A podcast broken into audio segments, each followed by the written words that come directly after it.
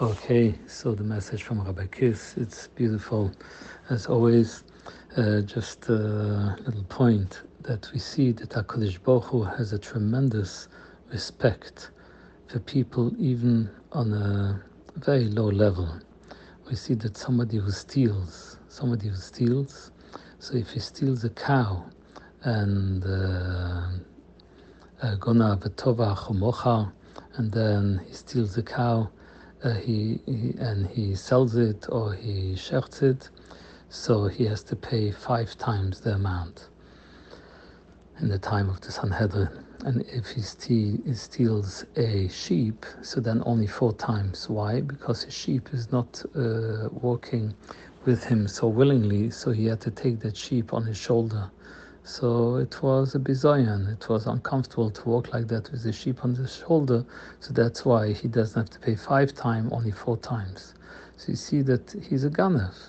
He's a ganef. Like uh, no, but the Torah takes every everything into account.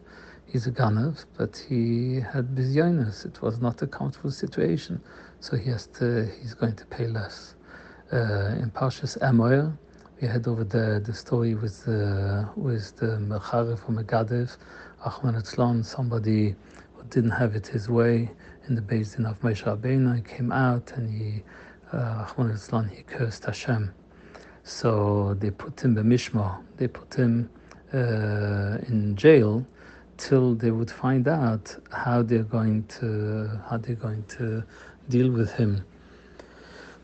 what what's going to be his punishment? But at that time was also the story with the Mekoshish Eitzim, was the one who was over one of the Meluchas on Shabbos, and he was going to get to get uh, he was going to be killed also uh, through Din, but uh, also by him they didn't yet know which of the four ways he's going to have to be killed. So so they didn't put the two together. Rashi explains from Chazal because like um, because one of them had a hope the Machar from Gadev had a hope that maybe he'll be able to come out with not such a severe punishment. So he still had a hope, a, a hope, and the Mekoshish didn't have a hope anymore. So they didn't put them together, so not to make the Mekoshish feel bad. So you see how the Torah is so careful with the feelings, with the feelings of even big balavera, people that are mamish, very wrong. So if Hakadosh Baruch Hu, who is kaviyachol shleimus, like not in not in ways that we can bachlal apprehend and understand and appreciate, and and Hakadosh Baruch Hu so sholem and he deals with a person who is so so low, and still Hakadosh Baruch Hu treats him with so much respect. So we have to know that if we have disagreement or we look at things in, different in different ways with our with a child of ours or with our spouses or with a stranger, so that everything can be dealt with in a respectful way and has to be dealt with in a respectful way.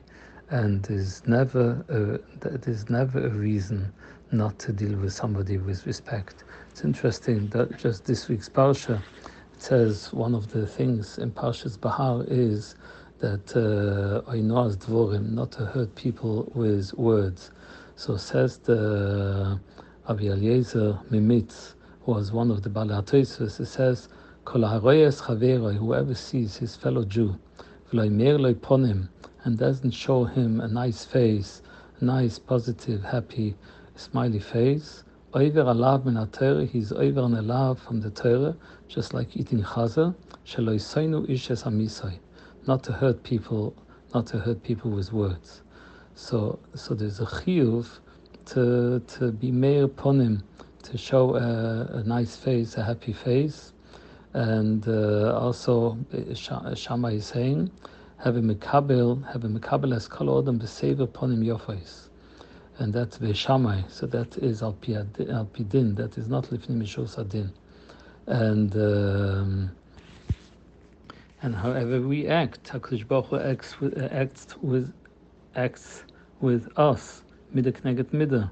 We want that Hakadosh Baruch Hu should deal with us with respect and with softness and understanding and care. So that's the way we have to deal with other people, and we can respectfully agree to disagree. Like, okay, this is what you hold, and I hold differently, and it's okay. And if it's a question in aloha, so everybody should speak to their rov, their moira ro, their poisik, and to find out. And maybe there's such a shitta, maybe there's a different shitta, maybe there are different levels. Um, okay, Hashem should help. Hashem should help if we can. the truth is that the person, everyone, is created by Hashem with strong points and with uh, with uh, challenging uh, character traits that he still has, he she still has to work out, and that is uh, why we are here for to come to higher level or uh, higher levels of perfection. So, and if I do something that I know it's not totally right, but I can still live with myself in a happy in a happy way. Uh, why? Because uh, because I rationalize and I can understand why I did that. So, but the other person with uh, his or her challenge, they also rationalize and they understand themselves and they love themselves and they respect themselves, even though they've got that challenge. So I understand myself and they understand themselves.